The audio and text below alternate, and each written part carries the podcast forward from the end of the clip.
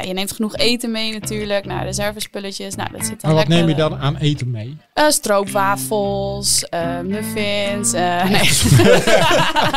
Ja, maar, het- ja, maar dat is ook suiker. Snickers. Koolhydraten. Mini ja. barbecue. Ja, weet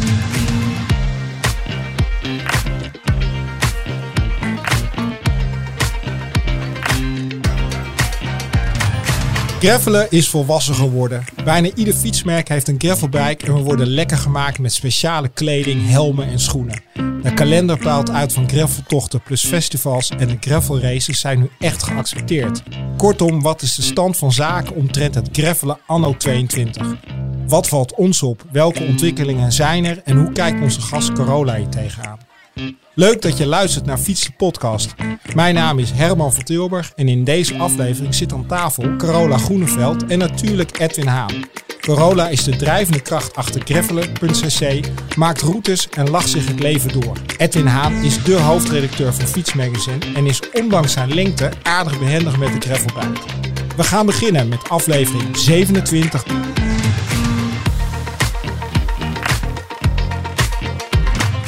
Hey, welkom Carola en Edwin natuurlijk. En hoe is het? ja, goed. Super. Ja, leuk dat ik hier te gast mag zijn. Nou, want waarom hebben wij je uitgenodigd? Ja, dat moet ik aan jullie vragen. Waarom denk je dat we je hebben uitgenodigd? Nou ja, ik, ik denk dat jullie hopen dat ik wat over gravel kan vertellen. En ehm, nou ja, dat ik een vrouw ben helpt misschien ook nog wel een beetje Zeker. mee. Want eh, ja, je ziet natuurlijk regelmatig alle magazines of socials eh, de welbekende mannen langskomen. En ehm ja, het vrouwenwielrennen op de weg. Zeker. Dat als je kijkt natuurlijk naar het voorjaar, natuurlijk echt prachtige koers. En eindelijk wordt het ook goed in beeld gebracht. En dat verdienen natuurlijk ook deze geweldige vrouwen. Ja, absoluut. En eh, nou ja, dat mag in het gravel nu denk ik ook wel een beetje eh, gaan komen. Zeker, en daar gaan we het uitgebreid over hebben. Eh, voordat we inderdaad lekker de tijd nemen voor eh, nou ja, het greffelen en jouw ervaringen. En, en ook alle tips en adviezen die we voor onze luisteraars hebben.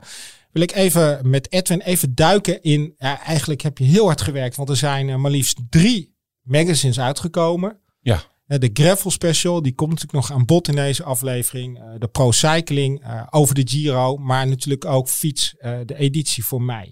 Ja. Niet, niet alleen voor jou, hè, voor iedereen. Nee, inderdaad. Als je, als je Ah, kijkt naar deze... flauwe grap. wordt nee, dat is alleen maar goed. Dat is goed voor de sfeer. Als je kijkt naar deze editie, wat wil jij eruit pikken? Ik ben het meest trots op, op de Aero Helmet test die we hebben gedaan. Nou, want jullie zijn speciaal ervoor naar de, de, naar de windtunnel Ja. van eh, Victor Kampenaars geweest. Hè? Ja, precies. Die Eh. daar regelmatig te vinden is. Ja. En daar hebben we, daar heeft onze Hans, heeft daar eh, alle helmen op zijn hoofd gezet. En eh, we hebben eens gek- gekeken of die claims van die fabrikant nou een beetje kloppen. Ik vind het altijd heel verbazingwekkend dat we iedere maand krijgen we zo'n beetje een persbericht van eh, we hebben de snelste helm ooit gemaakt. En dat is eigenlijk onmisbaar hè, voor de gewone fietser. ja, ja, ja, mensen als jij en ik, die eh, iedere wat is meegenomen. Ja. Dus eh, ik was heel erg benieuwd naar de resultaten. En ook eh, die prijsverschillen in die helmen, die zijn natuurlijk bizar. Ja, want wat, wat, wat was de goedkoopste en wat was de duurste helm? De goedkoopste was een Polysport, die was zes tientjes. En de duurste, pff, ja, die was ruim, Ja, ruim over de moet je de 300 euro. Hè? Ja, dat is de Specialized, die was Ja. 330 euro. Ja, dat zit wel een groot verschil. Maar wat, wat, wat, wat als je nou eh één conclusie echt aan die test kan verbinden, wat was het meest opvallend? Wat ik het meest opvallend vond, is dat tussen de snelste en de langzaamste helm zit 10 watt verschil. En dat is, eh, Wat voor tijdspannen? Wat voor... ja, dat, we hebben getest bij 30 km per uur en bij 40 km per uur. Eh, er zit, eh, ja, dat verschilt een beetje, maar dat, tussen de snelste en de langzaamste helm zit 10 watt. En dat is voor een prof natuurlijk bizar veel. Ja, Maar hoe de gemiddelde fietslezer en, en ik en, en jij op de fiets zit, eh, waarschijnlijk als we een, eh, Dus als je, iets meer op onze houding letten, dan winnen we meer. dus er stond wel mooi in het magazine, als je dus 300 watt kan rijden, Ja, dan rij je dus ongeveer 3% sneller, wat neerkomt op een kilometer per uur. Ja. Nou, ik snap voor een Evenepoel of eh, voor een Van der Poel dat Ja. dat inderdaad wel de marginal gains zijn die, die het verschil kunnen maken. Maar voor ons, waar, waar, op, waar, ja, wat, wat vind jij belangrijk bij een helm? Want heb Nou, jij een aerohelm? ja ik heb een aerohelm, maar Ja. ik moet eerlijk zeggen, niet omdat ik hem per se zelf heb gekocht. dat was een krijgertje. Nee, wat ik het belangrijkste vind is dat hij lekker zit. Eh, dus ik, ik rij eigenlijk ook nooit, bijna nooit met die aerohelm. Ik, ik gebruik die vooral in de winter. Hij is wat dichter, Ja. hij Oh is ja, wat warmer. Ja. Dus als het slecht weer is of als het winter is, dan, eh, dan doe ik hem wel op. Maar ik heb eigenlijk een, ehm, ja, een andere helm gewoon. Die is, die, die is veel lichter ook. Ehm, Je Zit mag er het meer merk le- noemen. hè? ja, Bondtracker.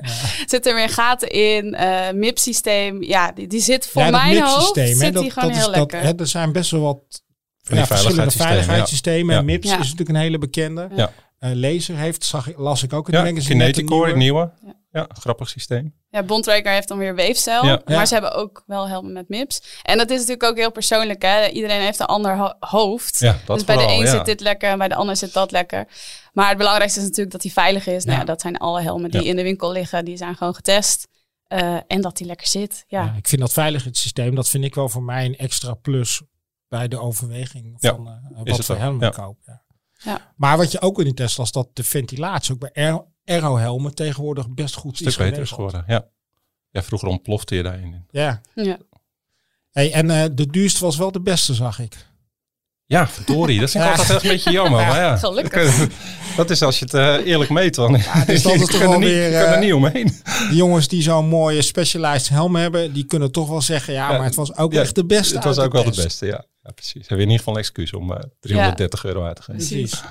hey, ehm, en, en ik vond één artikel wil ik toch nog even uithalen. Die vond ik toch wel interessant. Want je ziet natuurlijk, de, die sport, die fietssport ontwikkelt zich enorm. Eh, en dat ging een artikel over het meten van je glucose. Ja. Van het bedrijf Super Sapiens. Ja, Vond ik al een goede gekke naam, naam. Ja, natuurlijk. Hè? Ik bedoel, eh dan kan het al bijna niet misgaan. Eh, maar dat viel mij ook laatst op bij wedstrijden. Dan zag je die renners inderdaad met zo'n soort schijfje Ja. op hun lichaam geplakt. En dat is blijkbaar inderdaad een soort sensor die die glucose continu meet. Ja. Om te kijken inderdaad van hoe zit het met je, met je eh, eh, bloed, eh, met je suikerspiegel. Ja, volgens mij komt het ook uit eh, eh, mensen met de bloedam of eh, niet eh, met suikerziekte. Met de diabetes. Met diabetes, Ja. precies. Ja. Als het woord even. Nou, je ziet inderdaad, ik vond dat interessant te lezen, dat dat dus nu inderdaad zich dus ook evalueert naar de naar de- ja, maar waar had, jij, waar had jij het gezien dan? Dat is van de UCI mag het niet, hè? Ik wou net zeggen, voor mij is dat verboden. Maar dat was, denk ik, twee jaar terug, drie jaar terug was er een ploeg die, Ja, die die reed, dat eh, daarmee. Volgens mij zag ik het echt Ja. recent ook. Of het nou bij Ineos was, maar ik, ik zag weer die witte ronde dingetjes Oké. zitten. Of het zijn hele andere dingen, maar volgens mij Ja. toen ik het artikel las, dacht ik van hé, hey, Nee, misschien was het iemand eh, met diabetes, dat die het Ja. eh, daarom...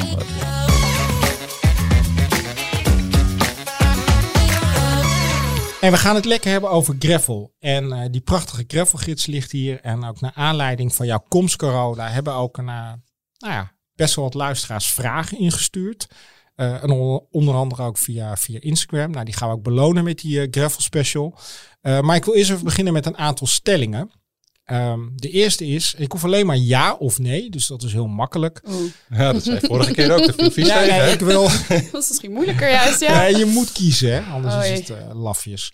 Hey, met de huidige gravelbikes heb je nog maar één fiets nodig en twee wielsets. Ja. Ja, Nee. Ah. We moeten niet eensgezind zijn. Nee, hè? hè? Dat, eh, gravel races zijn een zegen voor de wielersport. Oeh, die vind ik wel heel... eh, een zegen voor de... Ik mag echt alleen maar ja nee zeggen. Ja, ja, ja. Shit. Ehm, Je mag nog even nadenken. Dan begin ik eerst even bij Edwin. Ja, doe maar. ik zeg nee. Ja. Oh. Mm, oh, ik vind... Ja. Ja, je Ja, moet- en nee. ja, stem is oh, niet ja, beslissend, hè? Als jij ja, nee zegt, ja, dan schrappen we ja. maar ze weegt Ja. nu af. Heeft dit invloed zometeen op mijn eh, festival? Nee, ik- ja. Ja? Ja. Ja. Nou, mooi. Daar gaan we straks op Voorzichtige ja. Eh, een gravelbike met vering is een marketing gimmick. Ik heb er zelf nog nooit mee gereden. Maar eh, nee. 100% nee. Nee. Dat zou ik toch eens ik neig wel naar ja hoor. Maar, Ja, Gewoon omdat je dwars wil zijn. ja. Hey Carola, we hebben natuurlijk jou gevraagd omdat je wat dat betreft binnen het gravelen en zeker eh, binnen de vrouwelijke fietsers best wel een boegbeeld bent. Hoe is dat zo gekomen? Ja, dat zeg jij. Nou, Ja, ja. nee, ja, Ik zie de verbazing in de ogen, die zien we nu niet. Maar dat is valse bescheidenheid. Nee. Ik vind dat je best wel een boegbeeld bent. Nou, wat, wat, eh, ja, ik voel me vereerd. Dat, ja, ik, ja, hoe komt dat? Eh, Geen idee. Nee, ehm, nou ja, kijk, het, het scheelt natuurlijk als je een beetje zichtbaar bent op socials, op Strava, op Komoot, eh, noem maar op. Eh, ik, ik deel graag dingen. Ehm, en ik ben ook wel iemand die, eh, die graag dingen organiseert. Ja. Ehm, nieuwe dingen. En nou, ik neem daar graag andere mensen in mee. En ik, ik vind het heel leuk om andere mensen enthousiast te maken voor het gravelen, voor het fietsen, voor, voor nieuwe dingen. Want hoe is die liefde ontstaan voor de fiets? Ehm, ja, dat is al een tijd terug. Echt toen ik kind was al wel. Ik kan me nog herinneren dat ik, uh, ik deed eigenlijk aan, aan paardrijden. Ik kom van de boerderij en nou ja, dat, eh, mijn moeder deed dat. En uh, um, ja, op het echte ros, zeg maar. maar ondertussen zat ik eigenlijk elke zomer, wij gingen nooit op zomervakantie, dus ik zat de hele zomer thuis. En um, ik ben nog heel goed, dus zat ik met de gordijnen dicht op de bank en elke dag Tour de France te kijken. En dat was nog in de tijd van Erik Dekker en Michael Bogert en in de krant kon je dan ook meezoen met zo'n uh, toerspel, weet je wel. En daar hield ik dan helemaal bij. En nou, ik wist echt, nou, Lance Armstrong. Ik had posters van Lance Armstrong oh. uh, in mijn kamer hangen. Ja, ja. Um, Heeft dat pijn gedaan? nou, het verbaast me natuurlijk niks. Nee, ja, zo, uh, zo, ja, zo dom ben ik ook weer niet om dat allemaal te geloven. Maar ja, dat was een andere tijd. Ja. Dat was een andere tijd. Het blijft een blijft een fascinerende man. Maar uh, nou ja, goed. Toen op een gegeven moment toen, uh, kreeg mijn pony een blessure. Mijn tante, mijn, mijn vader, die deden ook allemaal aan, uh, aan fietsen. Niet op, op wedstrijdniveau, maar gewoon op ja, recreatief niveau. En ja, stiekem zat ik altijd vol bewondering naar die racefiets van mijn vader te kijken. En toen dacht ik, ja, dit wil ik eigenlijk ook. Maar tegelijkertijd, ja, wielrennen was niet echt heel erg voor meisjes. Nee. Nee, eh, zeker in die tijd stond het nog veel verder. Ja, precies. En nou ja, goed, in mijn buurt was ook niet echt een wielenvereniging of zo. En ik had geen vriendinnetjes of zo die dat deden. Dus ja, dan is het best wel een stap om dan op wielrennen, zeg maar, te gaan. Um, en toen op een gegeven moment mijn tante die verkocht haar, uh, of die kocht zelf een hele mooie nieuwe racefiets. En toen mocht ik haar uh, oude racefiets uh, hebben. En toen is het een beetje begonnen. Toen kreeg ik een vriendinnetje op de middelbare school die aan schaatsen en dan wielrennen deed. En met haar ben ik toen naar de, de vereniging gegaan, Jan van Arkel. En uh, ja, toen is het begonnen. Dus uh, zeg maar echt een beetje dat ik echt, echt op de racefiets ging. Uh, was de nieuwelingentijd, dus 14, 15 ja. jaar. Ja. Dus je hebt ook al echt wat wedstrijden gereden, flink wat wedstrijden. Ja, ja dat is inmiddels wel poeh, ruim tien jaar geleden. Ja. Dus daar is niks meer van over. maar uh, nee, ja, ik heb wel tot en met elite heb ik, uh, op wedstrijdniveau gereden, ja. ja. En, en, hoe heb je toen die, ja, hoe is, wanneer is dat gravelen bij jou begonnen? Want het gravelen is natuurlijk in de afgelopen jaren zo hard gegaan. Hè? We hebben allemaal ja. een gravelfiets, hè?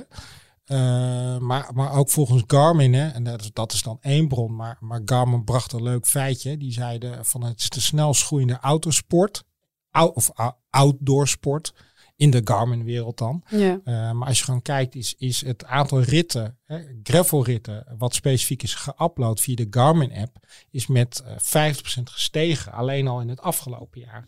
Ja. Uh, hoe is dat bij jou begonnen?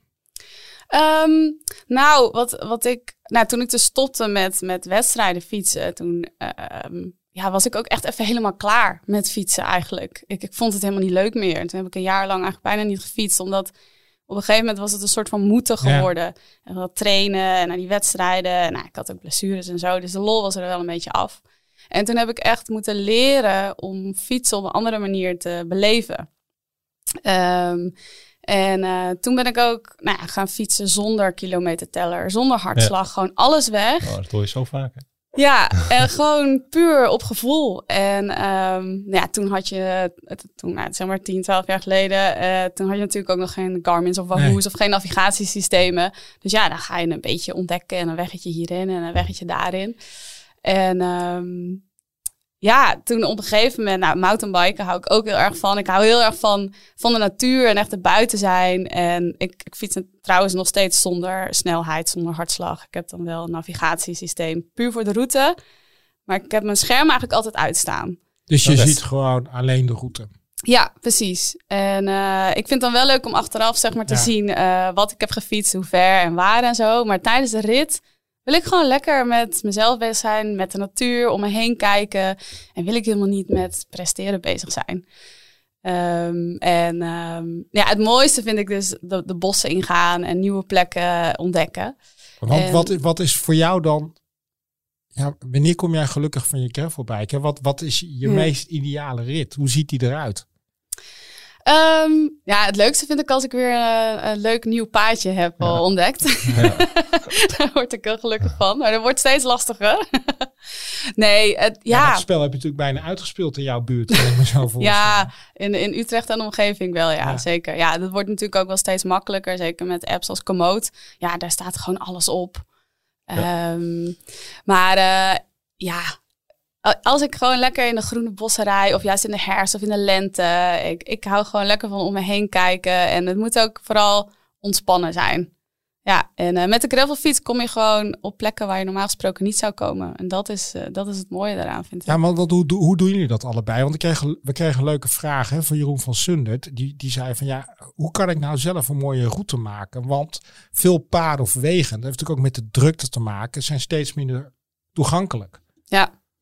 Ja, dat is een, eh, een uitdaging inderdaad. Nu moet ik zeggen, ik gebruik eigenlijk altijd Komoot. Eh, en daar staat ook, nou, 9 van de 10 gevallen, of eigenlijk altijd, heel duidelijk aangegeven waar je wel of waar je niet mag eh, fietsen. Dus als je een route maakt en je hebt per ongeluk een paadje aangeklikt waar je niet mag fietsen, dan krijg je daar ook een melding Ja. van. En eh, dat, Gebruik jij ook Komoot? ja, Komoot en Strava. Ja. Ja, ehm, dus dat, dat werkt altijd wel goed. En toch ook gewoon goed op de borden letten. Het kan altijd voorkomen dat er iets is veranderd natuurlijk. Ehm, en, eh, maar dat is wel de uitdaging die we als gravel eh, fietsers hebben, zeker. Ja, want zie jij bijvoorbeeld dingen gebeuren hè, als je aan het fietsen bent, eh, waarvan je denkt ja, dat je, dat je, dat je mede gravel fietsers op iets wijst van ja, dit moet je niet doen of gedrag wat eigenlijk niet kan. Absoluut. Ja, dan wil ik voorbeelden, hè, want nou ja, inderdaad, paadjes ingaan op wandelpaden, Ja. fietsen. Ja, dat, dat, dat moet je gewoon niet willen. Dat moet je gewoon niet doen. Eh denk respect voor elkaar eh, is, eh, dan houden we het voor iedereen leuk. En ook niet volle bak gaan racen. Ehm, want daar zijn die paden ook niet voor bedoeld. En zeker op een zaterdag of op een zondag, ja, ehm houd ja, ik kan gewoon... me voorstellen. Ik bedoel, wij wonen dan eh, toevallig allebei in een gebied waar het in het weekend ook niet zo druk is in de polder. Daar heb je natuurlijk ook iets minder gravel. Dan moet je wel echt naar de Veluwe. Maar ja, ook waar Ja. jij woont, in het weekend rondom Utrecht, zeker de heuvelen. Is natuurlijk dra- drama eigenlijk. Ja. Klopt, ja. Nou ja, dan, dan ehm mijt ik ook wel bepaalde plekken op een eh, zondag of op een zaterdagochtend of zo. Nu is het ook wel, als je in je eentje rijdt, dan is het nog iets makkelijker. Maar als je echt met een groep gaat rijden, ja, dan moet je heel goed nadenken van waar ga ik heen? Kan dit met de groep? Heb ik met andere weggebruikers te maken? Is het veilig? Ehm, dus als ik een route voor mezelf maak bijvoorbeeld, is dat best anders dan als ik een route voor een groep maak. Als ik voor mezelf een route maak, dan kies ik nog wel eens wat spannende paadjes of wat single tracks of eh, stukjes waar ik nog niet eerder geweest ben. Want dan kan ik heel makkelijk weer omdraaien als het, als het toch eh, een paardenpad blijkt te zijn Ja. of zo. Of dat de bocht, was, boswachter daar staat of, eh, of dat er een bord hangt met nou ja, verboden toegang. kom je wel eens in contact met een bo- boswachter. Ehm, ja, ja, ja, ja, ja, ja. We hebben wel eens inderdaad een keer met een groepje vriendinnen gehad. Toen had een vriendin de route gemaakt. Dat was, ze noemden het ook het surprise weekend. Ehm, En dus- daar zat die boswachter bij in. Ja, die had ze geboekt, ja. Ja, weer allemaal rare associaties. Nee, ja, dat- volgens mij, hè? Dat was dus heel oncomfortabel voor mij. Want ik wil altijd eh, graag toch qua routes altijd wel de controle hebben. Oh. dus dat was heel ongemakkelijk. Maar toen zat er inderdaad dus een stuk in. Dat was bij de postbank eh, was dat. En ehm, ja, dat was een heel mooi pad. Super mooi. Maar ja, dat was een wandelpad. Dus daar Oh. mochten we niet in. En toen stond de boswachter Ja? erbij, dames. Terugkomen, ja. ja. Boete? Of, wat? Nou, het scheelt dan als je vrouw bent. Even lief lacht. Jawel, hè? Blonde haren. ja. ja. Je moet gewoon Ja, gebruiken wat ja, je hebt. ja, ja, precies. Ja. Wat, wat vind jij, want hebben natuurlijk, als je kijkt naar Nederland, hè, het kroondomein is natuurlijk ontzettend bekend. ja. Maar zeker buiten dat kroondomein, wat, wat vind je, en ook buiten Utrecht, hè, want Heuvel is natuurlijk al aardig bekend. Mhm. Wat vind jij nou plekken die echt de moeite waard zijn? Ja. Hè, want die, we kregen een vraag van Veerle Gozens. Van wat is Wie nou kent echt... ze niet? Ik ken het niet, maar niet? ik vind het een leuke vraag. Ehm, wat is nou echt een, een aanrader? Ja. Buiten inderdaad het kroondomein. Want Ja, precies. Dat kent iedereen inmiddels wel. Nou ja, kijk, Limburg zal ik ook niet noemen, want ja, dat is ook eh, vrij voor de hand eh, liggend natuurlijk. Eh, ik ben, ehm, was dat vorig jaar? Ja, ik denk het wel, in de Maasduinen geweest. En ehm, nou, ik ging een beetje zoeken naar routes en die waren er eigenlijk helemaal niet. Maasduinen, waar, ligt Ja, dat? Voor Dat de- ligt, ja, volgens mij is het officieel Limburg, maar dan helemaal in het noorden van Limburg. Dus Ah. het ligt, ligt net onder Nijmegen. Ah, die kant. Dus eigenlijk bij de grens ongeveer Ja, eh, van Duitsland. Ja, Ja. precies. En, Ben jij dat eh, bekend? Ik heb er wel eens gefietst, ja. Oké. Ja. ja, ik vond het echt verrassend mooi. En ook, je mag er dus op heel veel plekken fietsen. Want dat is natuurlijk, er zijn heel veel mooie plekken. Maar ja, je mag op steeds minder plekken fietsen. Eh, en daar was het eigenlijk allemaal vrij, eh, bijna alles vrij toegankelijk. En, eh, en je kan vanuit daaruit kan je nog mooie Rijkswald op, de, de grens over in, in Duitsland. Prachtig. Ja, dus dat, is- dat vond ik een hele mooie, verrassende combinatie. Hoe zou je dat gebied dan moeten omschrijven? Met wat voor paden vind je? Is het single tracks? Is het echt de grindpaden? Is het, is, is het veel bos? Nee, het zijn wel vooral echt meer grindpaden. Dat zoek ik dan voor de gravelfiets ook wel wat meer op. Want de single tracks, eh, een keertje vind ik Ja. dat leuk. Maar voor de echte single tracks eh, pak Nee, ik toch gewoon liever de mountainbike. mountainbike. Ja. Ehm, het was, nee, het was, was een leuke afwisseling. Je hebt er heel mooi meer, je hebt er bos. eh, het was soms ook wel een beetje zanderig. Maar over het algemeen waren het hele goede, mooie paden. En, en elk hoekje had weer iets nieuws. En ja, dat was echt een leuke verrassing. Want wat neem jij dan mee op zo'n rit als jij naar een onbekend gebied gaat? Ja.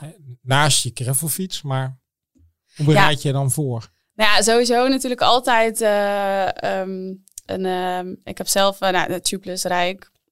eh, een pitstop en een, en een CO2-patroon. Of eventueel Een pluggen. pitstop? Ja, dat is van. niet iedereen is een fan van, maar dit is van Victoria. En dat is eigenlijk een soort busje met een soort van schuim en, en eh, eh, lucht. Ja. Wat je dan in kan spuiten en daardoor dicht die alsnog dat gaatje. Maar goed, als je echt een groter gat hebt, dan moet je alsnog een plug of een binnenbandje eh, gebruiken natuurlijk. Heb Dus je pluggen bij altijd? nou, ik, eh, ik heb meestal toch een binnenbandje bij me. Ja. Ja, de, voor de mountainbike vind ik Dus plug. dan, dan moet je eerst, alles zit dan onder die sealant, hè, onder...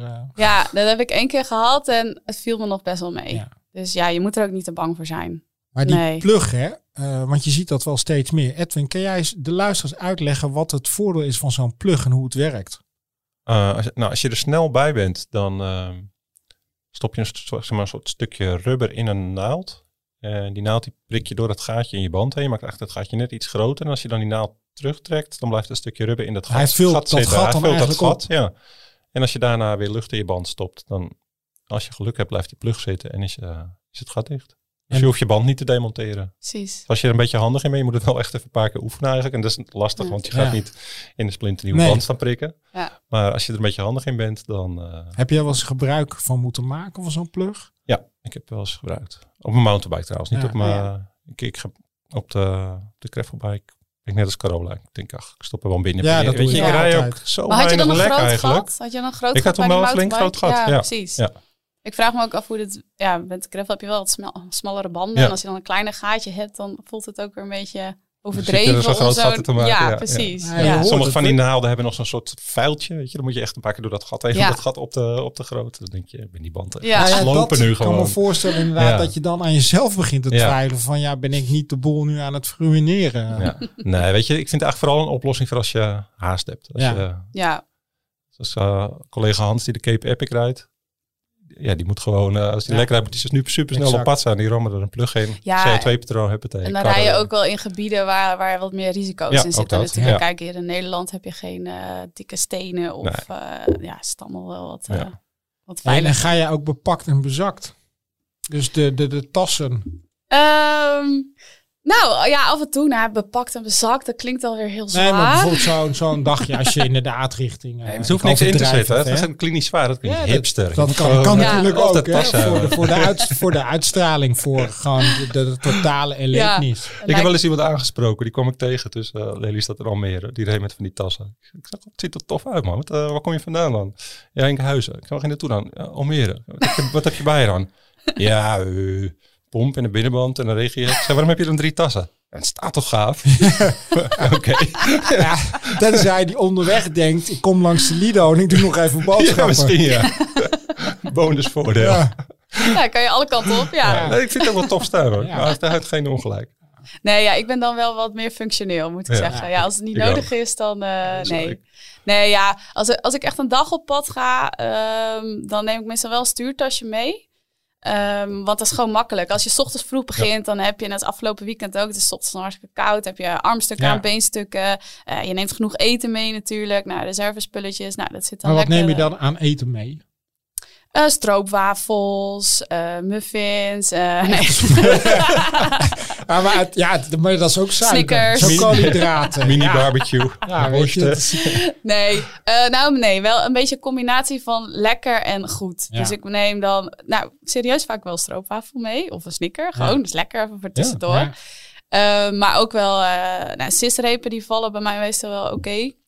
Is niet per se lekker, maar die doen het, ja, die doen het wel goed.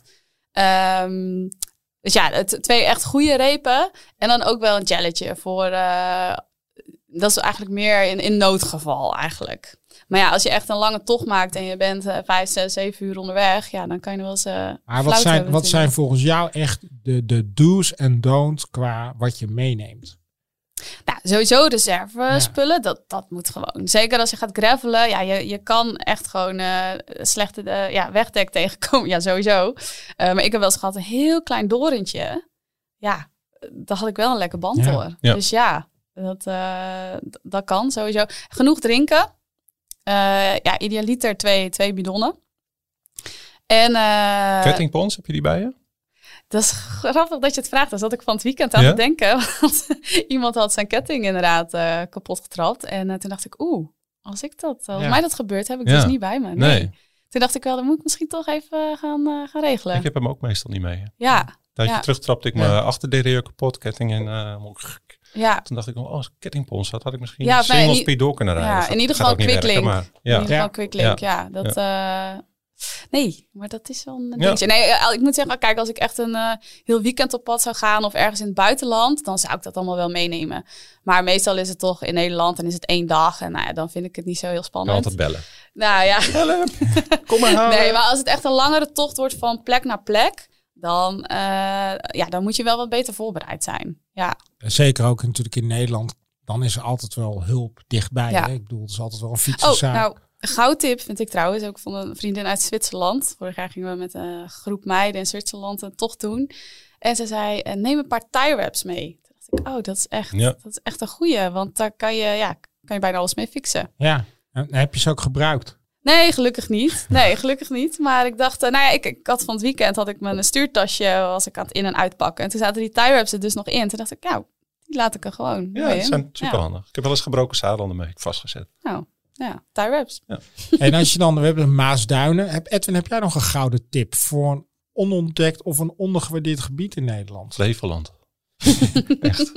Ja, waar dan? Ben ik wel benieuwd. Nou, wat Carola net zei, dat zij zo heel blij wordt als een nieuw paardje ontdekt. Dat, dat heb ik eh, afgelopen eh, coronaperiode in Flevoland gehad. Dat ik verbaasd was over hoeveel er waren. Alleen bij ons moet je natuurlijk, dat weet jij ook, je moet Ja. het allemaal aan elkaar knopen met stukken Asfalt. asfalt en Ja. vaak van die rechte polderwegen. Ja. Alleen maar het allermooiste paardje dat we hadden, dat achter het eh, vliegveld dat hopelijk dicht blijft, langs gaat. Ja, Dat hebben ze helemaal vernacheld laatst. Daar ben ik gewoon echt een heel weekend zagrijnig van geweest. Daar hebben ze asfalt over. Nee, ik weet niet wat ze daar. Ik denk dat ze daar bomen gaan omzagen. En dat ze dachten, we gaan we dat Oh. pad eerst alvast breed maken. Dat er eh, vrachtwagens op kunnen of Oh zo. ja, dus hebben ze met een soort show voor, maar dan ook niet dat het vlak is, maar gewoon. nou, Het is, Ja. Nou ja, Parijs dat is- Roubaix er niks bij. Ja, dat is natuurlijk ook wel iets. eh, als je ergens bent geweest, dan kan het zo een maand later er weer heel anders Ja. eruit zien. Ja. Dat is ook als ik dus routes maak voor een groep of evenementen, dan, eh, ja, dan doe ik een week van tevoren de route nog checken. Want er kan zomaar eh, Ja, een er trekker of een of Ja. ander eh bulldozer door het bos zijn gereden. Ja. En dan, eh, dan is het gewoon niet, eh, niet leuk. en je bent mede-organisator, zoals ik, als ik het zo mag noemen, van Mhm. Graveler. Ja, Vertel eens over dat hele succesvolle gravel-event. Ja, daar, ja, daar ben ik best wel een beetje trots op. Ehm, nee, dat is eigenlijk geboren ehm, door een idee eh, samen met een vriendin, Ellen. Eh we waren zelf Ellen, Brunnikhuis. Ja, Eh, daar organiseerde ik het eh, samen mee. nou, Ellen eh, is volgens mij ook eens een keer eh, bij eh Tour, dat Tour, eh, Ja, bij de- avondetappe. Ja, dat klopt. Ja, inderdaad. Ja. Dus als je eenmaal op tv bent geweest, dan ben je best bekend, hè? ja, hartstikke. Ja, ja. Nou ja, de Ellen kan je zien of. Ja. nee, maar uh, wij hadden zelf al wel eens het idee van... oh, hoe leuk zou het zijn, hè? Fietsen, kamperen, kampvuur. En dan lekker met je vrienden, biertje erbij, uh, goed eten. En, um, en dacht, ja, dat is er nog niet in Nederland. En, uh, maar ja, goed, om het toch zelf Waren te... jullie zelfs voor de LTD? Nee, dat niet. Dat niet. Uh, die was denk ik wel één of twee jaar eerder. Maar die waren natuurlijk alleen in België nog. In de Eifel, ja, ja in, in Duitsland. Of Duitsland, ja. ja. Inderdaad. En was iets van, nou, in Nederland bestaat het nog niet. En uh, toen hadden we een mooie locatie gevonden, midden in het bos. En dachten, nou, waarom gaan we het niet gewoon doen? En um, nou, het leuke van gravel events vind ik dat het wat kleinschaliger is. Ja, hoeveel um, mensen kwamen er op jullie eerste editie? Nou, eerste editie hadden we 100 man. Dat had te maken met de vergunning van de camping. Ja. er mochten gewoon niet meer mensen ook komen. Uh, nu onze editie in Drenthe hebben we 300 man. En in Veluwe 200. Um, en groter dan dat willen we het eigenlijk ook niet hebben. En want uh, twee edities, hè? dus uh, van, van Drenthe en de Veluwe. Hoe verklaar je dat succes? In een, eigenlijk in een relatief korte tijd en ook nog met twee jaar corona. Ja, ja, ik denk dat mensen toch. Um, ik denk dat gravelen heel laagdrempelig is. Het, is. het gaat meer om avontuur, meer om vrijheid, nieuwe dingen ontdekken. En niet per se om presteren. Niet per se om beter te worden. Maar eigenlijk kan iedereen het doen. En een leuk voorbeeld vind ik bijvoorbeeld wel. Uh, een vriendin van mij die was vorig jaar. Uh, hielp ze mee op de Veluwe. Als, uh, nou, het stond achter de bar. En ze deelde marshmallows uit. nou, super gezellig. Maar ze heeft niks met fietsen. En zij vond het zo leuk. Ze vond het zo'n leuke sfeer. Ze vond de mensen zo leuk. En in het bos en in de natuur. En zij heeft een gravelfiets gekocht van de winter. En toen dacht ik, ja, dat is, ja, dat is Missie nou... geslaagd. Precies, ja. Ja, ja. dat vond ik zo mooi. En het gaat ook, um, ja, het gaat ook meer om het samen zijn. Um, ja, wat ik zeg, niet zozeer om de prestatie, maar uh, nieuwe dingen ontdekken. Lekker avonturen beleven met elkaar. Sterke verhalen bij het kampvuur, dat is ook heel belangrijk. Want want um, wat voor fietsers krijg je dan? Hè? Want je noemt nu een voorbeeld van een vriendin. Maar wat, wat komt er af uh, op, op jouw event? Ja, echt van alles. Um, zowel qua leeftijd als qua man en vrouw. Ik denk dat we afgelopen keer hadden we volgens mij 45% vrouwen, 40, 45. Dat was ik echt, uh, ja. vond ik echt veel. Ja, dat is echt leuk. Ja. En um, ja, qua leeftijd een beetje tussen de 25 en de 60 of zo. Dus daar kwamen mensen in groepjes met z'n vieren. Er waren, kwamen ook mensen alleen. En dat, uh, daar kregen we pas geleden ook nog een vraag over. Hé hey joh, ja, kan ik wel alleen komen? Oh, ja. Ik zei, ja, juist. Want ja. het is juist bedoeld om nieuwe, nieuwe vrienden, vrienden, te maken. maken. Ja. ja. Misschien precies. ontstaan er ook relaties. Hebben jullie op een gegeven moment het eerste graveler kind ook? Dat zou wel heel erg leuk zijn. Toch? nou, wie weet, meld je maar aan. Je hebt wel van die evenementen gehad, toch? Een soort van... Uh dating ja. op de fiets ja, of zo. Maar het is nooit echt een speed succes geworden. Date, date on speed, ja, ja, klopt, ja. ja. Nou, die wel, daar is wel een relatie uitgekomen. En, een, en een baby ook. Nee, ook nog? Ja. Nou, hey. Dus de primeur hebben die eigenlijk niet meer. Misschien kunnen we er wel een dating elementje in gooien. hey, ik vind het sowieso fijn dat je het niet groot wil laten worden. Maar overweeg je dan om het vaker te gaan doen? Nou, daarom hebben we nu dus een tweede of twee edities ja, eigenlijk okay, georganiseerd. Vaak, ja, ja. Um, we gaan nu eerst even bekijken hoe het bevalt met 300 man in Drenthe. Het hangt ook gewoon heel erg van de locatie af. In Drenthe hebben we echt een super mooie camping. Het heel veel plek, goede faciliteiten. We kunnen er veel meer mensen kwijt. Um, maar tegelijkertijd, eigenlijk is ons doel, of nou, dat, dat hou ik me altijd voor ogen, dat je eigenlijk iedereen die daar is, moet je een keer gezien en het liefst gesproken hebben dat weekend. Dus dat je dan op zondagmiddag denkt van, oh ja, hey, ja, ja, die heb ik daar gezien, ja. die heb ik toen gesproken. En dat, het, dat je eigenlijk alleen nog maar bekende gezichten ziet. En ja, dat vind ik gewoon zo leuk uh, aan, aan zulke gravel events. Het, het wordt ook een beetje meer ons kent ons en ja. iedereen is ook gelijk. En ja, ik denk soms bij meer de, de toertochten op de weg is het toch ook een beetje wat meer. Dat haantjesgedrag, dat mis je gewoon in, ja, de, in de gravel scene. Precies, Gelukkig. de snelle jongens. Ja. Um, en dat is ook even. Nee, een is van dat de... niet ook verschillend per, uh, per evenement? Ja, ook wel. Ook wel. Ja, maar zelfs in, de, in die wedstrijden gaat het toch ja, een dat stuk relaxter aan toe dan, ja. uh, dan op de weg. Ja. Dat, dat is net wel een iets andere dynamiek. Ja, precies. Maar, nou, en dat is ook waarom we bijvoorbeeld uh, ook een korte afstand, een relatief ja, korte afstand hebben bij gedaan. 45 ja. en de maxafstand 110, hè? Ja, precies. Ja. Dus we willen eigenlijk ja, de, niet de echte, hoe zeg je dat? Uh, zonder iemand tekort te doen. niet de echte hardcore gravel racers aantrekken. En wat dat betreft is het dan goed dat die gravel wedstrijden er komen. Um, het moet vooral om de lol draaien. Ja. En ik, wij willen ook helemaal niet dat je met 40 in het uur door het bos gaat crossen. Absoluut niet. En dat, dat staat ook in onze regels zelfs van... Het is geen wedstrijd. Ehm, Je hebt ook geen, geen, geen eh, eh, segmentjes. Geen, Nee. eh, nee. Bewust niet. Nee, bewust niet. Nee, nee. Wanneer ben jij dan blij? Ja, dus, dus wat wil je, wat een, bijvoorbeeld als iemand naar die 110 heeft gereden, wat moet hij dan ervaren hebben? Stel, ik ga naar die 110 rijden in, eh, in, in Epen. Ja.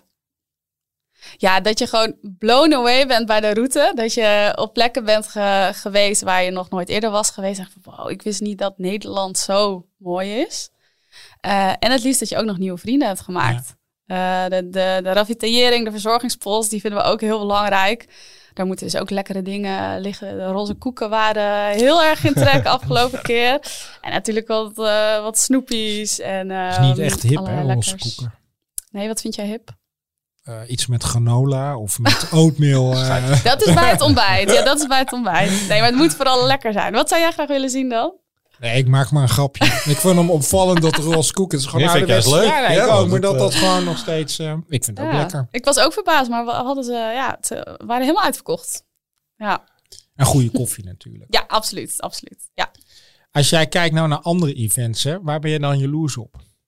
En welke andere events, gravel events, eh, vind jij eh, de parels? Ehm, nou ja, je hebt natuurlijk Where the Streets Have No Name. Dat is denk ik Van een van de eh, van Bruinsma. Gijs. Ja, dat is een van de grond. niet. Ja. precies. Dat is een van vaak ga de. ik het nog zeggen? Ja, het is toch ook één een van de, de, de, de gravel. Ja, eh, dat is, eh, Ja, maar jij kent gewoon iedereen. Edwin. ja, maar iedereen kent Gijs ook. Ja. Ja, nee, maar dat is wel een van de grondleggers Ja. van, eh, van de gravel Ja, events natuurlijk. En dat is denk ik ook de- En die kan heel goed dat sfeertje neerzetten. Ja, en eh, dat, is, ja, dat is een van de eerste gravel events die Ja. ik heb meegedaan eh, een paar jaar geleden. Ja, en toen dacht ik, oh, dit is leuk. Ja, je hoeft helemaal nergens jaloers op te zijn. Ik- De enige waar je jaloers op zou kunnen zijn is denk ik eh, dat, eh, dat, je- dat je, jij in Nederland zit en andere mensen op plekken waar je heel makkelijk eh 800 eh, of 800.000 eh gravelpaadjes kan, ja, kan nou, kiezen. dat, En hier ben je zo beperkt door Ja. regeltjes en Ja. hekken. En Ja. Dat, lastig. in Nederland eh, ja, is het moeilijker dan in andere landen, Ja. absoluut. En dat is, dat is heel jammer. Maar eh, ja, goed, we Ja, gaan... want wat zijn dan de grootste uitdagingen om, om zo'n tweedaags festival, inclusief routes en, en nou ja, 300 mensen, om dat voor elkaar te krijgen? Ja, de, de locatie van de camping. ehm, want het moet, ook, ja, het moet ook wel een sfeervolle plek zijn, midden in de natuur. Eh, dus daar hebben we afgelopen herfst heel lang eh, heel erg ons best voor gedaan om in Drenthe een mooie nieuwe plek eh, te vinden die ook echt dat sfeertje heeft. Ja. En dat is gelukt. Ja, en de routes, dat is gewoon, vind ik ook een van de belangrijkste dingen tijdens zo'n evenement natuurlijk, want daar, daar draait het wel om. En eh, daar gaat eh, heel veel tijd en werk in zitten. Ja. Maar dan- dat vind ik ook heel leuk om te doen. Ja. Maar als je het hebt over dus ook een, vind ik wel een enorm essentieel ding naast je fiets, is eigenlijk wel echt een goede navigatie. Want Ja. alles wordt tegenwoordig op GPX gereden en Ja. niks wordt meer uitgepaald. Ja. Eh, Ja. Dan is een snelle navigatie echt wel key. Nee, absoluut. Ja, wij werken ook Ja, alleen het is ook wel een beetje de, de charme toch van het greffelen. Dat je af en toe een keer verkeerd rijdt. En dat je denkt, oh, hey, Jawel, maar natuurlijk, oké. het eh, moet niet constant gebeuren. Dan ben, op nee, gegeven maar moment ook eh, raak je de lol kwijt. Maar, je, ah, dat maar is het goede. ja, dat is eh, Grappig. in Nederland ja, geen probleem. ik, ik heb, eh, ik geloof twee weken geleden een nieuwe gekocht. En ehm, ik had Garmin 820. En ja, die was al wat ouder. En die batterij inderdaad. Nou, ik zette hem altijd op besparingsstand. Ja. Sowieso omdat Ja. ik dus dat scherm niet wil zien. Maar ik merkte ook dat ik het soms gewoon niet meer redde op een dag. Als ik echt Oh, een hele dag op de fiets zat. Dan werd het, oeh, dan werd het heel penibel. En ehm, nu heb ik de, de nieuwe, de 830 is dat geloof ik hè. Ehm, nou, Je hebt ook die hele grote, hè, die je veel ziet. Nee. Die 1030. Nee, ja, nee, die, die, nee ik, klein, dat is genoeg Ja. voor mij. Ja. Ehm, en dat- wat een verademing. Ja, dat, ik moet zeggen, dat had ik misschien toch eerder moeten doen. Een stukje sneller ook. Hey, maar is er, is er bijvoorbeeld een, eh, een gravel event, waar, nee, naast natuurlijk jouw prachtig festival, waarvan je zegt tegen luisteraars, ja, als je echt iets bijzonders wil rijden, ervaren, dan moet je dat event pakken. Ehm, nou ja, een van Mag de... ook buiten Nederland, Ja, hè? ja, want ik zag ook een prachtige foto van jou bijvoorbeeld in Italië. ja, dat, daar heb ik zelf gereden. Dat was geen, eh, dat was geen evenement, maar dat was ja, de, op de Strade Bianchi Ja. wegen. Ja, dat is fantastisch. Ik moet zeggen, dat is nog wel een droom. Dat ik een soort graveler in Italië zou willen organiseren. Of een graveler in Oostenrijk, Zwitserland, zoiets. Het is, ja, ik hou heel erg van de bergen. En het is, ja, dat is zo magisch. Ehm, dus de Strade Bianchi Vind ik heel mooi, maar dat is dan ook alweer een beetje massaal. Ja, Ja. Dat is natuurlijk ook gewoon een cyclo echt. precies. Dat is echt een cyclo. Maar ik zou dus eigenlijk wel een soort graveler neer willen zetten in Italië. Is een beetje zoals de eh, Gravel Epic in Zwitserland. Ja, maar die gaat niet door, toch? Volgens mij. Ja, volgens mij gaat hij wel weer door. Want Oh. ook in de, in de, ik zie hem Edwin hier al heel mooi, Ja. mooi, eh, mooi pakken. De Nou, Gravel Special. Daar staat ook inderdaad een rijtje van, eh, zowel in Nederland mooie events, maar ook in het buitenland echt een aantal hele aantrekkelijke Ja. events. Waarvan als ik ze lees, enorm veel zin krijg om, eh, om direct inderdaad die reis te Deze, boeken. Bohemian Border Best Rally. Oh ja, Daar zit ik al ja. twee jaar naar te kijken. En alleen nog van die foto's denk ik moet me gewoon ingeschreven. Ik, ik, ik heb een Ja. kaartje. Heb jij een kaartje? Ja, ik, eh, ik ga. Dus Ja, ik kan nou, dan mee. weten we wel of het, eh, Maar vertel, eens even over Ja, dat- specifiek die. Dat is in eh, Tsjechië. Ja. Een van de natuurpark. En die foto's, alleen maar mooie foto's. Ja, ja. Je, je ziet ook helemaal niks, behalve bossen en greffelpaden. Geen eh, gebouwen of ja, want, eh, want hoe lang, die is een aantal dagen. Hè? is een aantal dagen. Ja. En die kan je volgens mij zo snel rijden als je... Nou, het is Nee, volgens je mij hebt- meer. Je hebt, je hebt dagtochten en je hebt iets van een, Ja. een soort van self-supported Precies. meerdaagse. Het zijn, het zijn Welke twee dan? dingen. Ja, wat denk je? Die is self-supported meerdaagse. Nee. ik ben ook wel een Vanwege beetje al die lui tassen. hoor.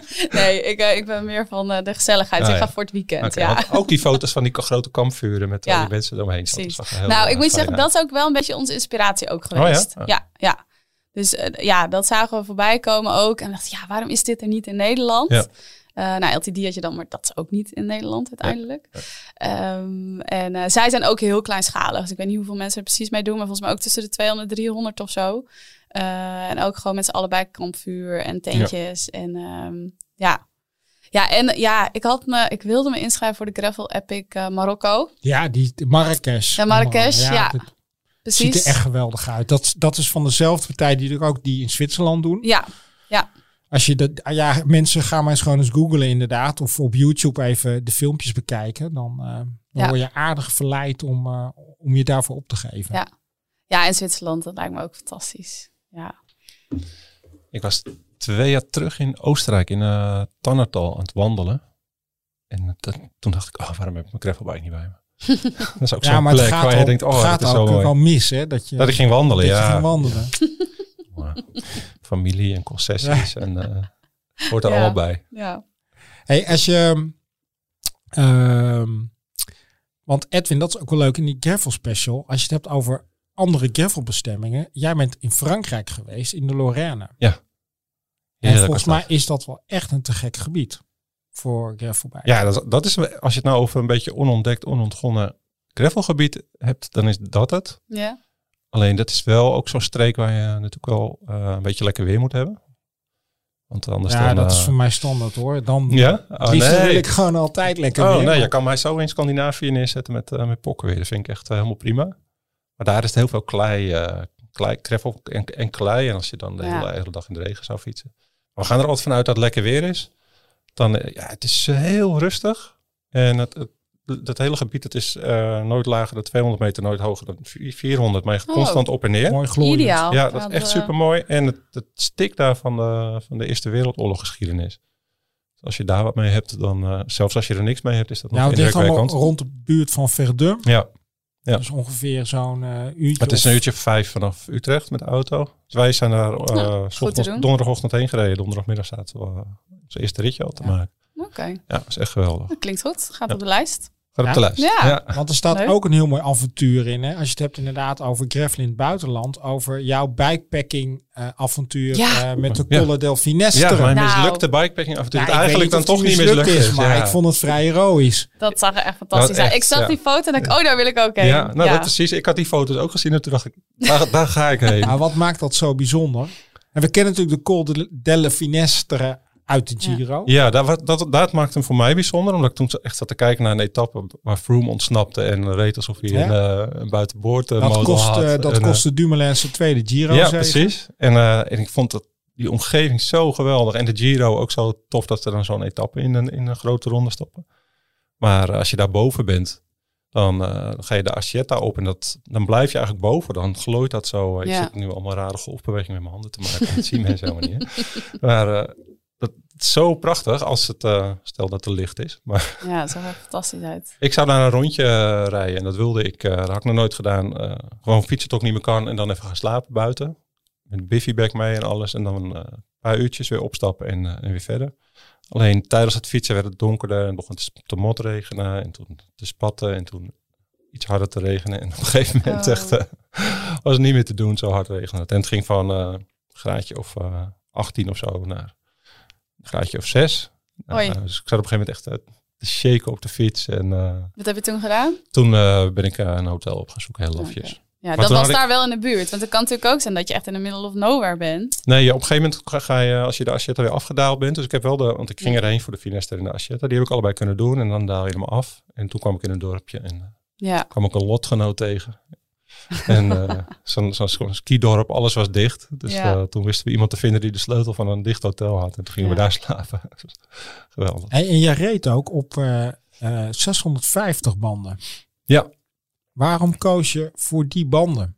Eh, omdat ik dan eh, dikkere banden in mijn fiets kwijt kan. En dat het is echt heftig, eh heftig gravel. Met van die losse rotblokken en zo. En ik deed mee aan een evenement, een Italiaans evenementje. eh, waar niet zoveel informatie over bekend was.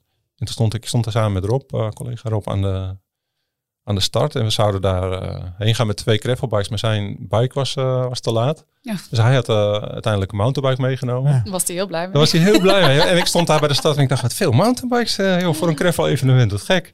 Dus nou, dat ging allemaal prima omhoog. En toen gingen we naar beneden en toen dacht ik, oh ja, nu snap Ja. ik het wel. Ja, Dat is eigenlijk Ja. gewoon de 27,5 inch maat. Hè? ja dat is gewoon, ja, zo- 650. ja, dat is fijn. Ja. En want als je het hebt inderdaad over materiaal. En, en we begonnen ook hè, met die stelling van. eh, nou, is er tegenwoordig één fiets genoeg? Hè? Twee, twee wielsets. Ja. En jullie zeiden allebei ja. En ik zei nee. Heel moet benieuwd garage- naar jou. Nee, je moet die garage gaan opvullen. En ik bedoel, hè, je moet. Ja, en plus één, dat is jouw eh motto, hè? Ja. ehm, maar als jij kijkt hè, naar de ontwikkelingen binnen, binnen eh, die hele gravel eh, fietsindustrie. Hè, die fietsen die evolueren continu, ook het materiaal. Ehm, wat vind jij bij, als jij mensen, hè, want je, je werkt toevallig, eh, of toevallig, je werkt Mhm. ook eh, in, in de, in de, bij, voor trekken in de, in de grote zaak in, in Utrecht. Als mensen bij jou een, een gravelbike eh, komen of, of willen kopen. Wat vind jij dan het belangrijkste advies? Nou, allereerst de belangrijkste vraag. Wat wil je ermee doen? Ehm, echt wel regelmatig mensen die binnenkomen. Ja, ik wil een gravelfiets. En dan ga je vragen, wat, wat voor ritjes wil je er eigenlijk mee maken? Ehm zeg van, nou ja, vooral wel hier op de weg. Maar ik wil ook af en toe een gravelpaasje kunnen pakken. Nou ja, dan heb je een, een, bijvoorbeeld een endurance racer. ehm, waar gewoon brede banden in kunnen. 35 tot 40 Ja. millimeter. Heb je eigenlijk gewoon genoeg. Zeker mensen die beginnen met fietsen. Ehm, maar goed, zodra je echt eh, weekenden op pad wil gaan eh, met, met tassen en zo, nou ja, dan eh, is het wel handig als je natuurlijk wat bagage mee kan nemen en alle extra mogelijkheden hebt van, van een, ehm een gravelfiets waar je ook heel veel op kan monteren natuurlijk. Ja. Maar het komt steeds meer naar elkaar toe, de, de gravelfiets en de, en de racefiets. Dat, dat Want je ziet ook steeds meer de categorie bij fietsmerken dat ze naast die, de endurance gravelbike tegenwoordig ook inderdaad die race gravelbike hebben. Ja. Als je ziet natuurlijk, je ziet enorm veel veranderingen eh, hè, met het materiaal. Ja. Hè, eh, je, je hebt inderdaad de endurance gravelbike, je hebt de race gravelbike. Ehm, welke trends zien we nog meer, eh, Edwin? Ehm, volgens mij, wa- wat, wat je steeds meer ziet, is dat ze gaan segmenteren. En dat is natuurlijk eh, vanuit marketing ook, Ja. ook handig. Dan kan je meer fietsen verkopen. maar ook wel omdat daar vraag naar is, denk ik. Die, eh, veel gravelbikes zijn best wel zwaar. En eh, Ja. Veel mensen die toch dat competitieve zoeken in het gravel race, ja, die, die hebben niks aan eh, overal boutjes om, Nee. eh, om bagagedragers Ja. op te kunnen Wil je doen. toch ook keuze in hebben Ja, inderdaad. ja, daar wil je keuze in vind het hebben, dus- esthetisch ook zo'n voorvork met allemaal van die eh Van die moertjes erop. moertjes. Vind ik persoonlijk ah, vind ik echt zonde. Ja. Ja, maar dat is natuurlijk wat je, wat je zoekt. Ja, precies. En, en comfort. Er wordt heel veel Ja. gezocht naar manieren om extra comfort aan zo'n Ja. fiets toe te voegen. Dat is heel simpel op te lossen door een mountainbike te kopen. maar dat is lang niet zo hip als, eh als gravelbike. Dus eh, maken ze nu een soort mini geveerde voorvorken voor, eh voor Maar is dat, is dat Eh, een marketing gimmick? Hè? Want jullie zeiden allebei. Ik zei nee. Ja. nee. Nee. ik vind echt wel heel veel toevoegen, Vering. Het is, eh, Jij hebt er wel eens mee gereden, neem ik aan. Ja. ja, ja. het is eh, je wordt er minder moe door. Dus je, kan veel langer, eh, je houdt het veel langer vol. Nou, natuurlijk verschillende systemen. Je hebt natuurlijk inderdaad eh, eh, vering voor. Ja. Eh, je hebt van Specialized eh, de vering bij het stuur. Ja. Je hebt eh geveerde zadelpennen. Ja, oh ja. Hebt De droppenpost. dropperpost. dat, dat is niet, Niet per se voor comfort, maar nee. dat maakt het een stuk veiliger om af te dalen Ja. bijvoorbeeld. Eh, heel veel comfort komt uit je banden. Ja, precies. Hoe, hoe breed Ja. doe je die en hoeveel, Maar wat, wat is nou, die, de, want hè, die vraag kregen we ook. Ehm, wat is nou de meest ideale band? Ja, Carola. Dat, dat, Ja, maar ik kan voor Jij dat werkt daar in die echt winkel. heel veel vragen over ja, dat is hetzelfde antwoord Ja, als wat je, wat je net gaf. Wat ga je Nou, ermee doen? Ja, bandendruk. Exact. ehm, ja, daar is, er is geen zwart-wit antwoord op te geven. Dat, eh, de, die vraag krijgen, krijgen we natuurlijk ook heel vaak.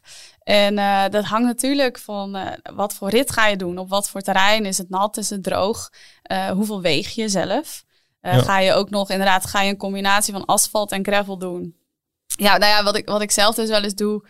Eh, ik woon aan de, ehm, eh, nou, de westkant van eh, Utrecht. En dan moet ik eerst best nog wel een stuk asfalt rijden voordat ik echt op een lekker leuk gravelpaadje ben. Dat ik hem eerst wat harder zet en dat ik hem daarna af laat lopen. Of met mijn mountainbike doe ik dat sowieso.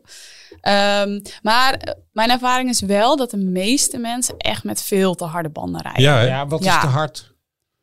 Ehm, dus wat adviseer jij bijvoorbeeld eh, als jij met een groepje lekker gaat gravelen? Nou ja, dat hangt dus van, van, van je band af. Ik heb zelf meestal 35 mm banden. Dat is redelijk smal voor Ja. een gravel eh, band. Maar dat komt dus omdat ik één fiets heb voor race en gravel. Ja. En in Nederland En jij bent is van dat... de school één fiets. Ja, Ja. ja. precies. En twee wielsets. Ja. Ja, dat, dat heb ik. En dat vind ik, vind ik ideaal. Ook omdat we een klein schuurtje maar hebben. Gewoon, een plek. Maar ehm, nee, in, in, in Nederland, weet je, als je in Nederland blijft, dan kan je daar gewoon prima mee uit de voeten. 35, 40 mm. Maar als je dus een smallere band hebt, dan heb je iets meer druk nodig. Dus je kan dat ook niet zo met elkaar vergelijken. Maar wat is voor jou dan de bandendruk? Ja, de- bij mij zit het dan op rond de 3 bar bij die Ja. banden. Maar bij mijn mountainbike banden is het natuurlijk al veel minder. Is 1,8 of zo. Ehm, maar ja, wat Edwin al zei, kijk, je kan wel voorvering hebben. Maar als jij met 4 bar in je banden rijdt, ja, dan Ja, heb je dat het... is geen nut. Nee. Dus ik denk dat mensen best wel mogen proberen om eens met wat minder Ja, druk in de banden te Ja. rijden. En het is en veel lekkerder. Je hebt meer grip, meer controle, meer comfort. En qua snelheid boet je eigenlijk niet. Ja, eh, niet want er stond ook in de Gravel Special een heel mooi onderzoekje daarover. Hè, met het experimenteren met die bandendruk. Ja, hoe enorm veel verschil dat Ja. maakt. Ja. In, in rolweerstand. Ja. Ja, rolweerstand juist niet, toch? Dat dat, dat, dat, dat niet zoveel uitmaakt. Dat maakt ook nog weer uit. Ja, dat is eh, niet dat dat eh 50, oh nee, de breedte 50 was het. De breedte maakt er breedte niet zoveel uit. minder Ja, ja, ja, ja. Want ja, dit is, jij- jij fietst met 35 mm. En wat je tegenwoordig heel veel in de markt ziet, is al een beetje rond de 40 mm. Ja. Ja. Ja. Maar ook wel 45, hè, zie je al als, Ja. als vrij gangbare maat. Ja, en het gekke is als je er nooit mee gefietst hebt, dan denk je, ja, dat, is, dat rijdt als een, eh, als een tractor. maar het is gewoon niet zo. Je moet het eigenlijk, eigenlijk moet je het gewoon een keer proberen. Nou, dat, dat had ik ook toen ik voor het eerst op gravelfiets ging fietsen. dacht ik, oeh jeetje, nou vooral over asfalt, dat zal echt eh voor geen meter mee, rijden. nou, dat was prima. Ja. Dat was echt eh, heerlijk, ja.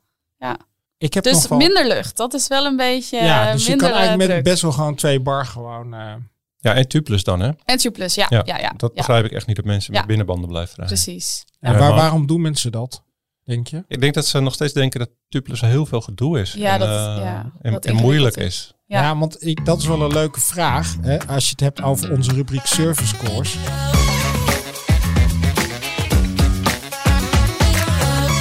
Eh, we kregen inderdaad veel vragen van ja, tubeless banden. Is dat dus heel ingewikkeld om dat zelf te regelen? Nee, dat is... Ik kan eh, het. Heel, ja. Ja? ja, jij werkt in een Maar wat- fietsenwinkel. Ah, nee, op. ik heb het nog nooit, zelf nog nooit Ja, dat is wel grappig. hè. Ik ben één keer bij jullie in de winkel geweest, een paar jaar terug. En toen stond iemand met zo'n, eh, keurig met zo'n spuit, met zo'n dun slangetje Ja. latex door het ventiel te doen. Ja, Zo. oh ja. Dacht ik, oh ja, dat is precies zoals het eh, in het boekje Hoort. staat. Maar dat, is Ja. natuurlijk, eh, dat, Ja, maar, dat hoeft maar- allemaal maar, helemaal ja, niet. ik heb het nog nooit gedaan. Nee, ja, dus het ik breng makkelijk. inderdaad, eh, eh, en, het, eh, ja, qua gemak breng ik hem weg. Maar jij zegt, ik kan het. Ehm, hè, deze vraag is veel gesteld. Is het ingewikkeld? Nee, absoluut niet. Nee, maar je moet wel, idealiter, moet je wel een compressor of een hele hoge druk, eh, hoe noem je dat? Eh, Nou, dat je in Pomp- één keer... pomp waar je in ja, één keer even precies. veel druk aan zetten. Ja, precies. Maar dat wordt Ehm, steeds minder nodig, want die, die combinatie wielen en banden wordt steeds Ja. beter. Ja. Ik heb denk ik de laatste tien sets die ik gebruikt heb. Ik heb thuis een compressor staan. Ik heb ze allemaal met de handpomp gedaan. Oh ja? Ik krijg Ja? ze- ik ze allemaal gewoon met de handpomp dicht. Maar, Ja. maar ehm, nou, dan is het helemaal een eitje. ja, precies. Als Want ik het het- kan. het staat ook in, in de Gravel Special hè, Ja, staat er eh, eh, uitgelegd. ja. Maar ehm, wat is de meest gemaakte fout bij het monteren van tubeless banden? Oeh. ehm, Dus als je voor het eerst begint, Nou, je moet sowieso wel het juiste ventiel hebben, want daar zit nog wel eens verschil in. Want die, de, dat, zeg maar dat velgbed, die Ja. velgrand, de ene heeft zo'n vorm en de andere een ronde en de andere weer wat meer vierkant. Dus je moet wel de juiste ventiel, zeg maar, hebben die echt goed in je velg eh, past.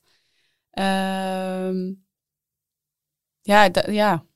Ja, wat ik wel vaak zie is dat mensen hem nog niet hebben laten ploppen. Ja, ja, en, er- en er toch al, ploppen. en er ja. toch al latex in stoppen. Ja. Dus ik laat hem altijd eerst even een keer Precies. ploppen. Dat ploppen, Ja. dat is dat je je band een keertje helemaal oppompt, zodat hij echt hard is. Ja. En dan gaat de, zeg maar, de, de rand van de band gaat dan tegen de buitenkant van de velg aanzitten. En als je hem daarna weer leeg laat lopen, dan kan je er latex in stoppen en dan pomp je hem heel makkelijk weer op. Ja, inderdaad. Ja.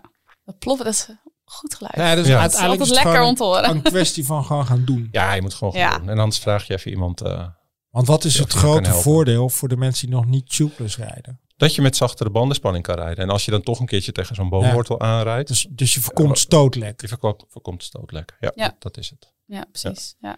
Ja, ik had het pas nog. Ik, toen had ik een boomstronkje dus niet gezien.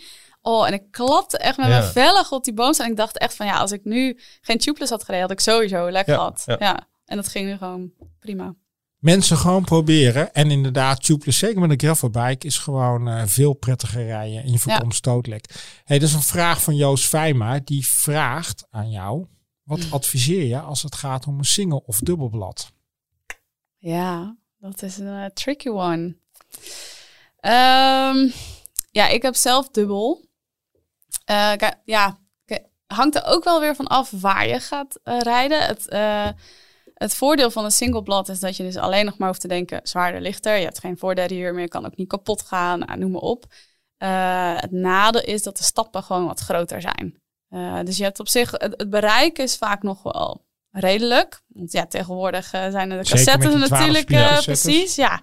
Dat kan gewoon een groot bereik hebben. Alleen ja, de stapjes tussen die eh, versnellingen, tussen die tandjes, die zijn gewoon veel groter.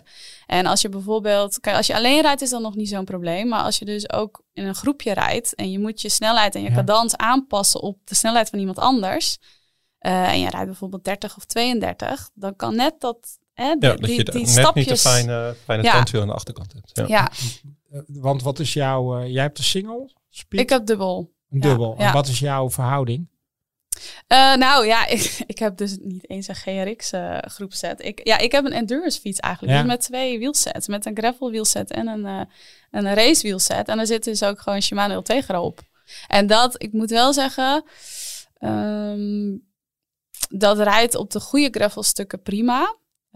Maar ik ben in Zwitserland en in Limburg geweest. En de technischere single trails, dan merk je wel dat die eh derrière echt gaat- klapperen. Ja. Dus dan is die eh, technologie van de GRX derrière, eh, dat, dat, die zegt dat er extra veerspanning op zit, eh, die is echt wel beter. Dus bij een volgende fiets zou ik wel gewoon echt een dedicated gravel groepset willen Ja. hebben. Ja. En eh, jou, jouw verzet, Edwin? Ik rij ook dubbel. En, en waarom dubbel? Ik zie het gewoon het voordeel van, eh, van, van eh, one-by rijden niet. Ik hoor heel vaak, je, hoeft je, je, je voordeur niet eh, te onderhouden of zo. Ik denk, ja, wat doe je nou in je voordeur? Je Spuit het ding af en... eh, ja, Dus- kijk, bij mountainbiken vind ik het dus niet zo'n probleem. Want dan, ja, je rijdt Ja, alleen, je rijdt, je gaat op en neer. ja, je hebt heel veel afwisseling, prima. anders, weet je op een mountainbike wil ik ook een dubbel. Ik heb nu enkel Ja? volblad. Ik vind het echt bloedirritant. Oh, Ja. grappig. Ja. Dus En jij? Joost, Wat heb nou jij? ja, ik heb er gewoon inderdaad een eh één, Ja, eh één keer elf. Ja. Maar omdat ik dat gravel racen zelf wel heel leuk vind, merkte ik ook bij het NK gravel dat ja, met een tekort. 44 voor, ja, Kom je zeker er in een peloton, Ja. ja. dan kom je gewoon echt wat tekort. En Ja. ook als je die fiets ook bijvoorbeeld op vakantie wil gebruiken, bijvoorbeeld ja. voor in de bergen, Ja. ja. dan, dan, is ook, ja, dan is dat ook te weinig. Dus een volgende fiets wordt wel gewoon weer met eh, twee bladen. Ja, je kan wat meer kanten op. Exact. En, en ja, in Nederland is het natuurlijk ook gewoon heel vlak. En dan wil je Ja. tempo maken. En dan, dan moet je ja, best wel een beetje door. eh, Als je door wil rijden, heb je best wel... En dan ook keuze met je cassette. Dan kom je Ja. ook wel overal wel weer omhoog. Hè? Als Ja. je die natuurlijk gewoon een eh, eh, 32 achter bij wijze van spreken. Ja.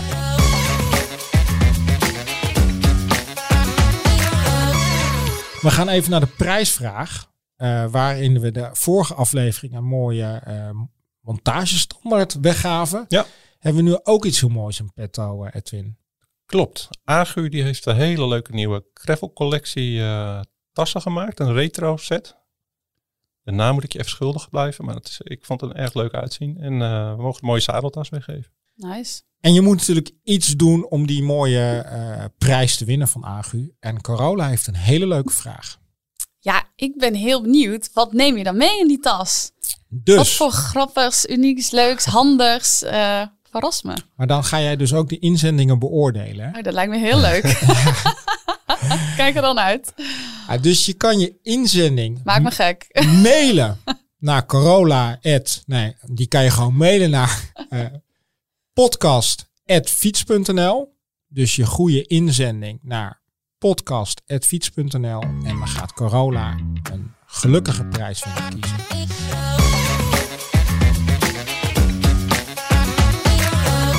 Ehm, we hadden natuurlijk ook even als stelling, waarvan jullie allebei nee zeiden en ik ja zei, dat de gravel races een zegen zijn voor de wielersport. En jullie Ja, zeiden allebei nee. Nou, ik had een voorzichtige ja, maar ik vond hem wel maar jij moeilijk. veranderde nog in voorzichtig. Ja, nee, ik zat heel lang te twijfelen.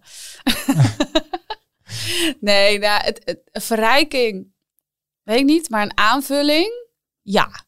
Eh, en nou ja, als je dus ook kijkt naar de gravel-events, nou, zo- zoals we graveler organiseren, ja, daar, daar draait het juist niet om racen. En die, zulke soort mensen willen we ook niet per se aanspreken. Maar ik kan me wel voorstellen dat mensen dat wel willen doen. Dus om die mensen ook een eh, platform of een gelegenheid te geven, ja, is het, is het goed dat ze er bestaan. Alleen in Nederland, een gravel race is natuurlijk wel heel anders dan hoe ze in het buitenland Mm. Ja, als je georganiseerd het worden. Ja, de, de bakermat Amerika. het is een beetje het, het rondje om de kerk onder de gravel eh, races in oh ja, Nederland. ik hoor Matthijs en Marieke alweer moppen. Ja, ja.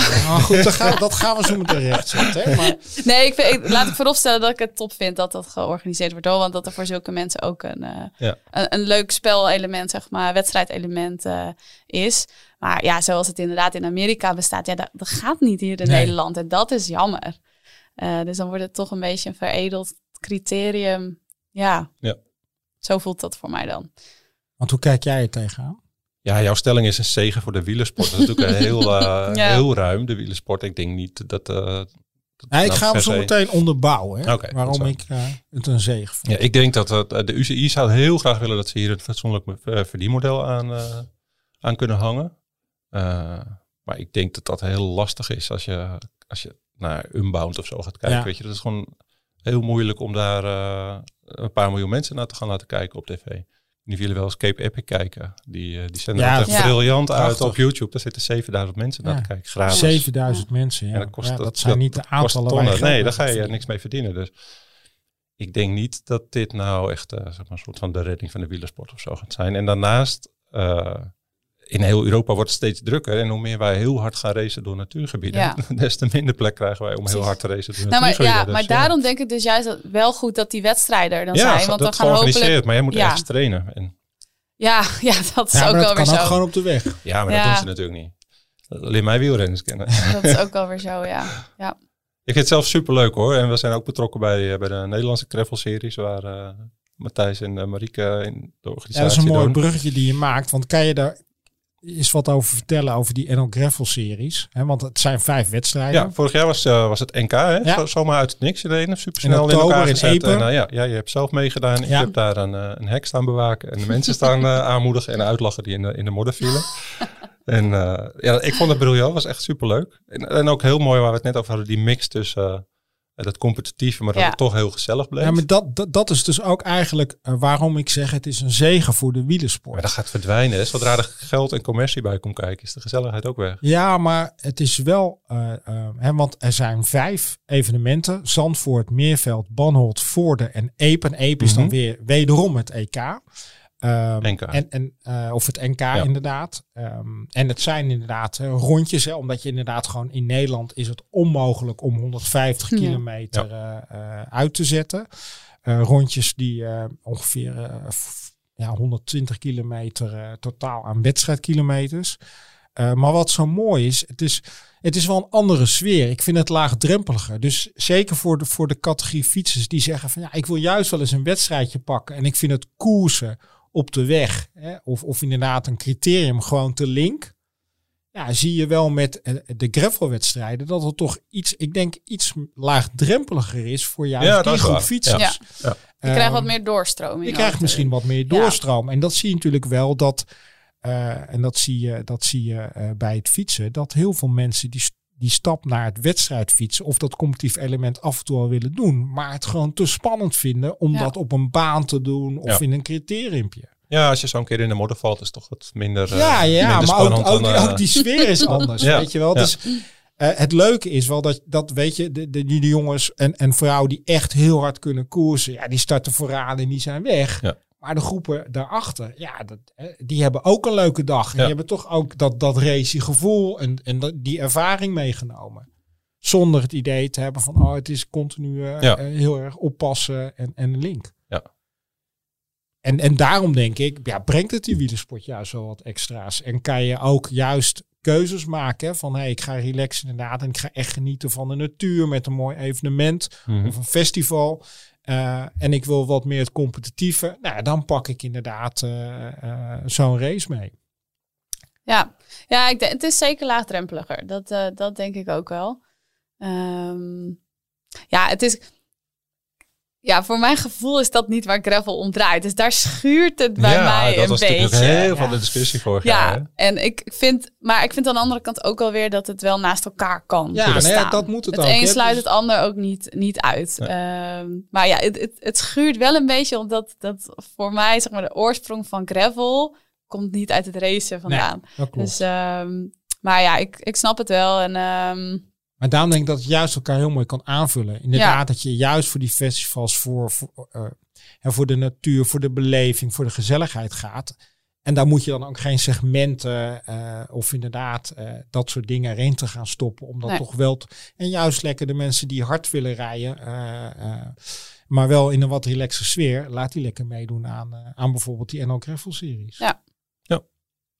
Hey, mooi, dan zijn ga we- je meedoen weer? ja, Ja? ik heb me al ingeschreven omdat ik het er echt wel leuk vind. En ik vind Ja. het juist net, net wat relaxter dan, eh, dan bijvoorbeeld de, de criteriums, wat ook wel leuk is. Ja. Alleen ik vind juist wel de. de hey, hier kom je van alles tegen qua type fietsers ook. Ja. Ehm, en ik vind het gewoon toch ook wel weer knap dat ze toch voor elkaar hebben gekregen om in korte tijd toch ook weer in Nederland vijf events eh, eh, uit de grond hebben kunnen stampen. Ja. Zeker. Zeker. Ja, nee. Dat En er eh, komt in Drenthe natuurlijk hè, in september het eerste UCI gravel race. Ja. Ja. Ja. Dus, Ja, het zit net in een andere hoek van Drenthe dan waar we Graveler Ja, hebben. Dus is het is, eh, ja, dus twee aparte hoeken van, de, van Drenthe. En tot slot zijn er nog kaarten voor gravelen. Er zijn nog een paar kaarten voor eh, Drenthe en Veluwe. Ik verwacht wel dat het komende week eh, voor Drenthe al uitverkocht gaat raken. Dus wacht niet te lang, zou ik zeggen. Maar als je nog mee wilt, dan uh, ja, superleuk moet als je je er erbij bent. Ja, ja. Hey, ontzettend bedankt dat je wilde aanschuiven. Ja. En eh, heel veel succes met de voorbereidingen. Dankjewel, superleuk. Vond ik ook. Bedankt voor de uitnodiging. Graag gedaan. En, Kom nog eens eh, terug. nou, graag. Gaan we die afspraak maken we zeker. En Edwin, En jullie natuurlijk uitgenodigd bij Graveler. Ja, hè? wij wij Ja. komen ook ja, zeker. dankjewel. Ja. Ehm, Edwin ook bedankt natuurlijk. Ehm, dit was alweer aflevering 27. Lieve luisteraars, maak ons blij met de review. En vergeet je natuurlijk niet te abonneren op Fiets de Podcast via je favoriete podcast app. En heb je vragen of opmerkingen, mail ze dan naar podcast.fiets.nl. En over een kleine maand zijn we weer terug met een nieuwe aflevering. Tot dan. thank you